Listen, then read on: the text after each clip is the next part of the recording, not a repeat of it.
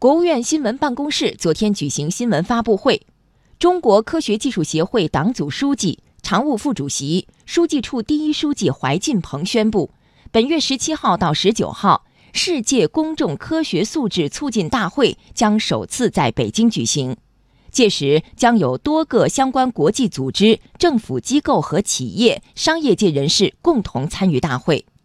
央广经济之声记者洪浩，实习记者江雨晴报道。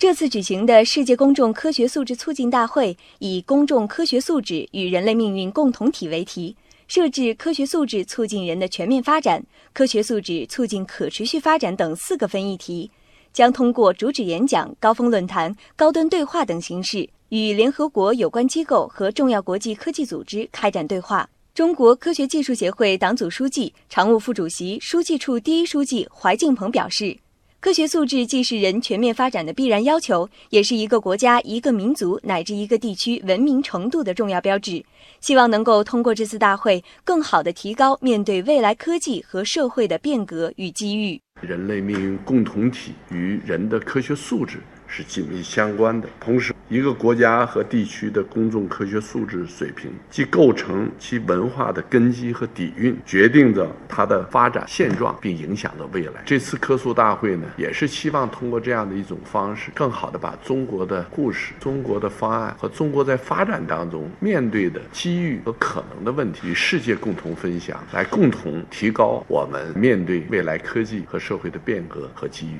此次大会不仅吸引了包括二零零七年诺贝尔经济学奖获得者埃里克·马斯金等人在内的学界大咖和权威机构，也有不少高科技企业受邀参加。怀进鹏认为，邀请产业界代表参会是为了更好地解决科技与经济两张皮或断层的问题，这也是全球需要面对的共同问题。推动中小企业的发展，推动社会对公共产品、产业经济方面的问题的理解，让科技人员更多的为社会实践贡献力量，同时产业当中，特别是领先企业在解决技术问题、推动科学普及、动员社会力量共同发展的方面，我们认为是非常有价值。据了解，本次大会将在交流互鉴的基础上凝聚共识，发布北京宣言，并将推动建立健全全球公众科学素质促进合作机制及相应国际组织。此外，二零一八年全国科普日活动也将在大会期间举行，预计全国将举办各类活动超过 一点八万项。